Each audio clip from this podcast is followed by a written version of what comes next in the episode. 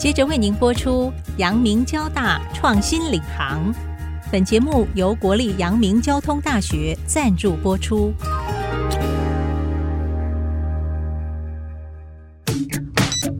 欢迎登入 IC 部落格，让主持人谢美芳带您链接产业趋势，预见科学、科技、医疗与人类未来。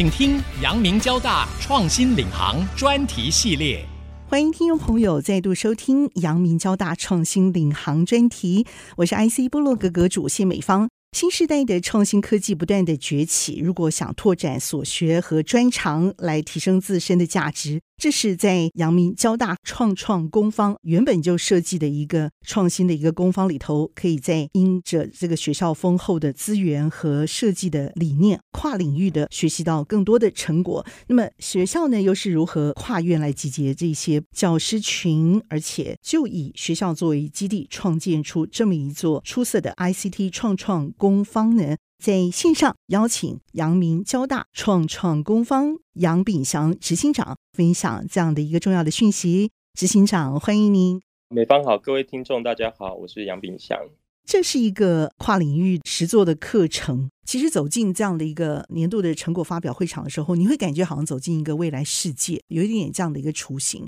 诶，因为这些东西其实都是你日常生活会用到的啊，好比这个元宇宙，感觉说，诶，我到游乐园去玩了，结果我戴了眼镜之后，我看到的就是一个七百二十度的世界，甚至是一个 ND 无限的一个可以扩充的世界。因为你就透过不断点选扩充这个内容，你可能就会进到不同的这个空间呢。这些空间你会感觉好像你整个人都在里面了。那好比说，数位化的这个领域，同样可以坐上了跑车，因为结合了类似这样的一个扩充实境的一个荧幕之后，你可能又是进入了另外一个时空跟国度里。这都是你们在这个创创工坊里头可以看得到丰沛的风貌啊。执行长透过这样的一个机会介绍创创工坊，它的主要特色是什么？让我们一听了然，知道学校让这个学习变得如何的创新，如何的不一样了。原本在二零一七年，交大就成立的这个创创工坊。其实我们大学是一个培育人才最主要的地方啊，只是科技和领域新兴的发展非常的快速，所以其实我们在想的就是学生未来应应到他就业的环境、生活的环境，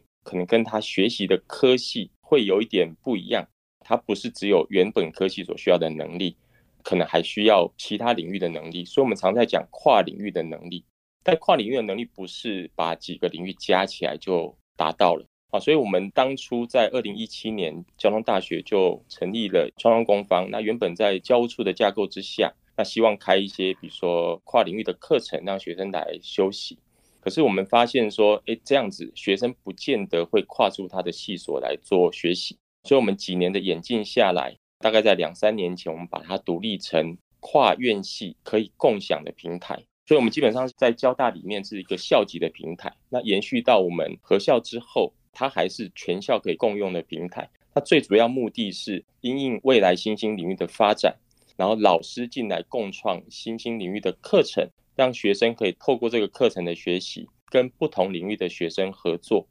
这边有共享的空间、共享的设备，同样有新的课程，让学生可以除了原本系所的能力之外，自主多元参与这些学习，共创这些成果。啊，所以举例来讲，我们可能有几个领域啊，比如像机器人啦、无人机啦、VR、AR，就是现在可能比较相关的，大家很夯的元宇宙或数位制造、物联网啊，甚至虚拟创作等等。那这些领域其实你很难在原本有的科系里面完全用一个科系的课程涵盖。那我们也需要不同领域的人来共同参与。所以，我们其实创了这个平台，最主要目的就是激发老师在教学上跨领域的共创，那学生在跨领域的合作，那也可以对他未来发展可以有更多的选择。修课的学生大概可以修几个学分？然后有没有时间限制？诶，比如说我医学院的学生想来你这边修的话，又可以得到什么？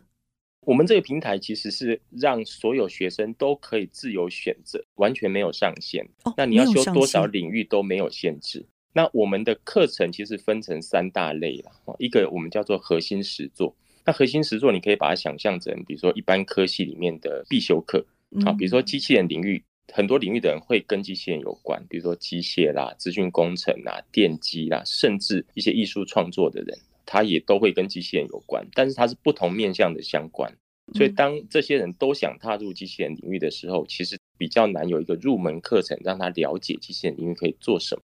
所以我们其实是让有教学热忱跟不同领域合作热忱的老师来共同讨论出一个新的基础课程，让学生可以参与这个课程。那修了之后，他对这个东西有基础的概念，甚至也知道怎么跟不同领域的人沟通。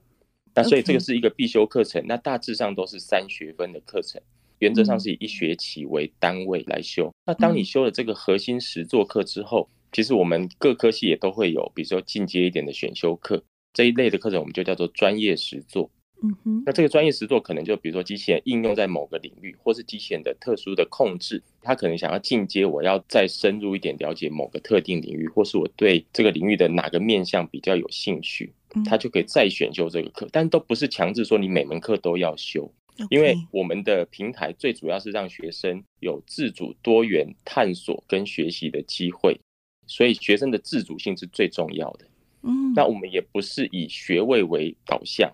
他可以去组合他自己要的课程，这是这两类核心实作跟专业实作。但是我们会发现，比如说不同领域来的学生，他会有不同的门槛，这怎么办？哦，所以这个在面向上，我们就创造了一些叫做微学分的课程。你可以想象它是短期弹性的课程哦，比如说诶上两个周末，嗯，好，比如说九个小时或十八个小时，诶，他可以去建立一些比如说基础的软体撰写的能力.那他就可以。进到比如说核心实作或是专业实作，跟别人做一些合作，他知道人家在做什么，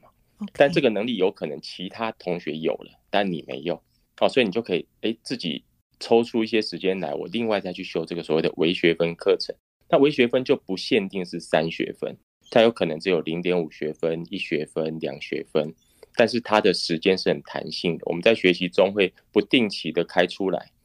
啊，所以有时候可能是用几个晚上，有时候是用周末的时间。不管是您刚提到的医学系的学生，诶，他或许对比如说工程技术有兴趣啦，或甚至对医学在人文上的应用或是考量有一些兴趣，他也可以去修这类的课程，但他可以不影响他原本学位所需要的那些必选修课程。有这个三大层面。听说你每年都有不少人来选修，大概有多少人次？呃，如果以学生来讲，大概至少几百到千。但是我们平台除了课程以外，它其实会让学生在课后，或是他觉得，诶，我在课外还希望再做一些合作创作的时候，来使用这个空间跟设备。所以，我们以去年一年来讲好了，我们使用我们空间设备这个平台的人次达到大概一万两千人左右。听起来是蛮高的，对不对？对，因为原本在交大的学生总人数大概是一万四千人，跟阳明合校之后也将近两万人，嗯，大概就是你可以说大概有一半的人都用过了。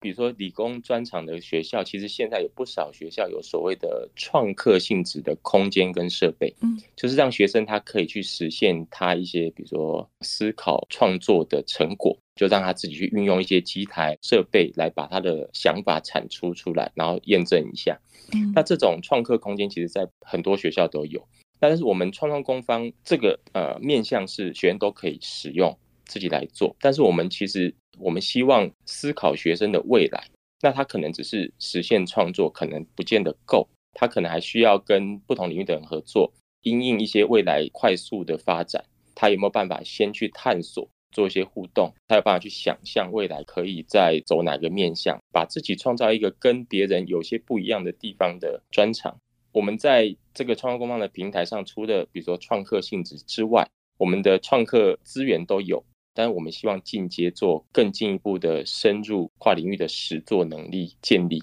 所以我们才会在课程上非常下功夫，在设备的等级上，应该可以说超越蛮多学校的啦。我们有艺术的跟资工的合作，开发 VR 的游戏。但艺术人他可以写故事，跟资工人讨论的时候，其实资工人就是完全走技术，所以两方其实常常吵架，常吵架。包含老师，包含老师。但是他们这个小组其实是这几年下我看来磨合最成功的。嗯哼，还是需要磨合期的，大概花了两次开课的时间，就等于两个学期，等于是跨两年的时间。那学生也是，学生在能力建立上也会发生这种状况。OK，时间就等于说拉长了嘛，对不对？我一定要这个城市设计，我一定要学会我不会。哎，他不一定要学会城市，但他学会怎么跟人家沟通城市设计。OK，所以他要学一点城市设计到底概念是什么，他可以不用最后做城市设计。但是他如果是完全不知道人家怎么去思考这个城市设计的话，他沟通其实常会出问题。就是除了硬实力以外，训练他的软实力。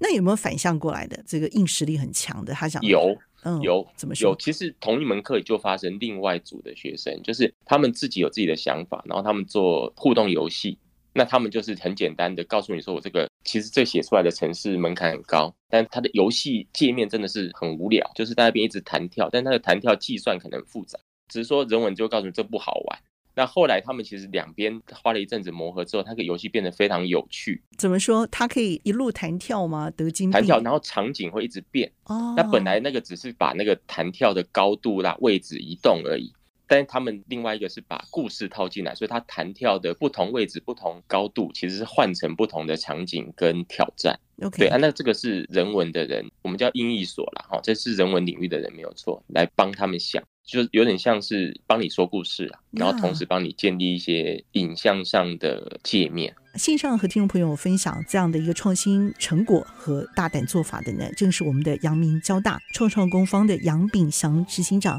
精彩的分享。我们先休息片刻，稍后呢再回到阳明交大创新领航专题。谢谢老师，谢谢，谢谢美芳。休息片刻，稍后回到阳明交大创新领航。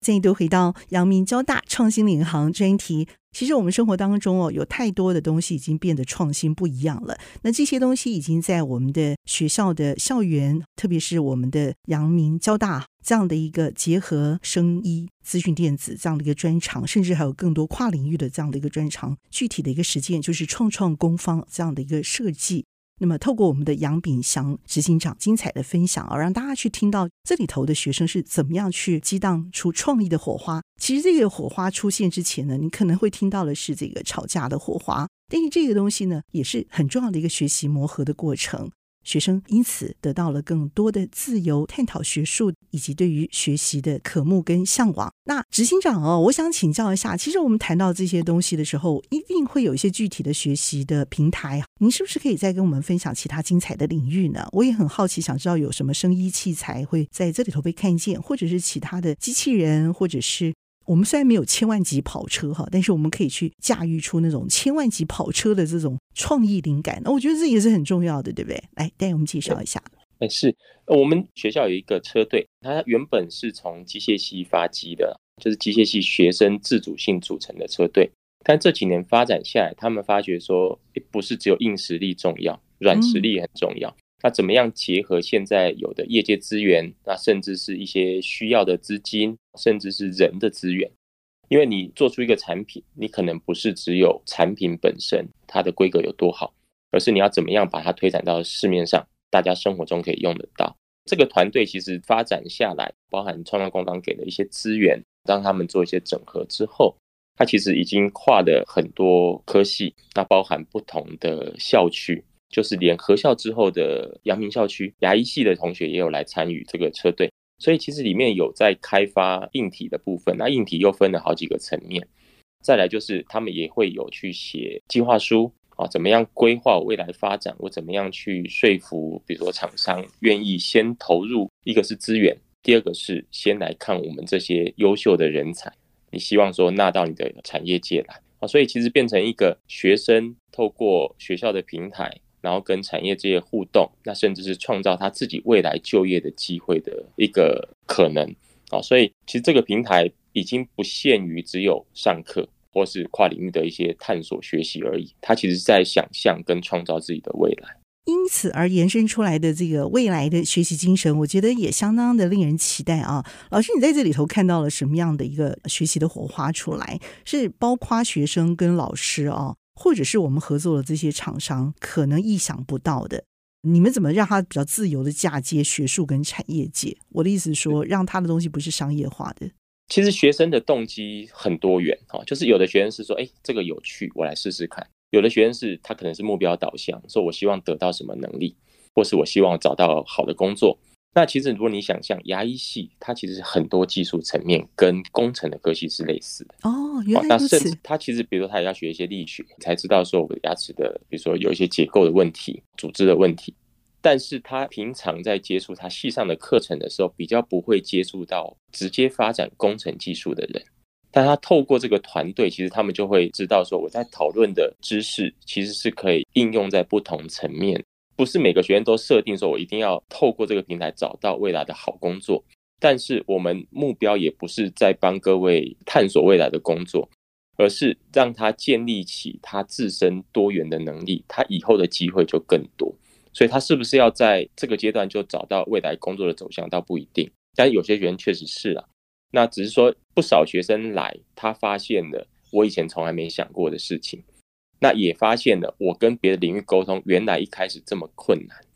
啊。比如说不同领域的人用的语言其实是完全不同的。我再举另外一个例子好了，比如说假设啊，就是刚我们一再提到的元宇宙啊，当然不是只有那个领域，我们比如说像数位制造也会发生这样的问题。数位制造听起来很硬，很工程，嗯、没错，它是制造，但是它如果应用在广泛一点的层面，它其实包含了设计跟创作，它才会把东西做出来。当你在设计跟创作的时候，其实需要有新的想法。那这些想法的人跟工程的人的训练其实不太一样啊。工程的训练必须有规范的，嗯，因为要重视安全，所以他们在比如说大一、大二上到大三，可能他已经有一定的学习框架的模式。啊，所以他会变成说，哎，我习惯先看规格是什么，先看比如说被要求的部分是什么，我再来开始做。但是做创意的人、做设计的人，他可能不是，他先想我的理念是什么，嗯，那我要不受限的去做我的设计，我只要理念对了就可以了。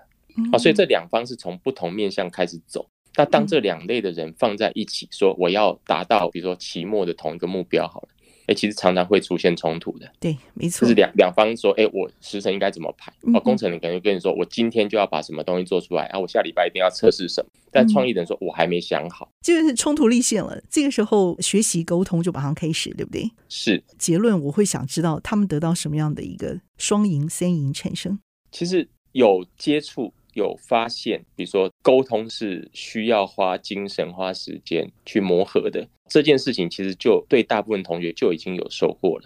那再来是他们出现了之后，比如说假设工程人跟比如艺术创作人始终不能沟通，有一种状况，我们有一些学生就说：“哎，那我艺术创作人，我多花点时间，我去学你到底工程在干嘛？你为什么画那个图鉴那个模型？”你说很困难，你要花很多时间，到底为什么？嗯，那我就去修刚我提到的微学分课程，我花个九个小时了解一下到底建模是怎么回事。这老师也要很厉害耶，把不会的教到会。欸，所以我们也不是一个老师就可以做这所有的事情，我们老师间也要合作。那，老师在沟通的时候，其实也出现过跟学生一样的问题啊，比如说我们有资工的老师跟呃传科系的老师一起上课，一开始也是不太容易达到共识。了解，这更难了。对，所以他们其实要花相当多的时间下来沟通，甚至是听别人在讲课的时候怎么讲，他们才会知道，一开始知道说，哦，我怎么跟你讲，你才听得懂，或是我应该换一个方式来跟你定定目标，而不是说一定要照我的方式来做目标。嗯，哦，所以到最后，其实这些老师也从中获益蛮多的，包含我自己。所以其实跨领域合作不是。去学另外一个领域，而是学沟通的技巧，你才有机会去踏入或是跟别人做合作。这样的一个综合学习成效，感觉到有不错的这个指标啊，逐渐的浮出台面了。好比说，对学习这件事情更加的没有框架哈，那师生都愿意啊改变自己的态度来共同进入不同的领域交流。那再来，也就是实际端出来的成果，这些综合的评比看得出来。对于未来的这种计划的投入啊，经费的扩大，或者是产学互相交流，可能性也更大了嘛。未来的这个目标会是什么？这个已经发展四年了嘛，对不对？好比一个大学的这个时间了。我应该是希望把这个理念继续往下推广，因为人才培育不会是一个短期的啦，哦也不会是看，比如说三四年就会有成效。那我们大概也。不太容易有一个学生从我们创立初期就跟到现在，然后刚好毕业的，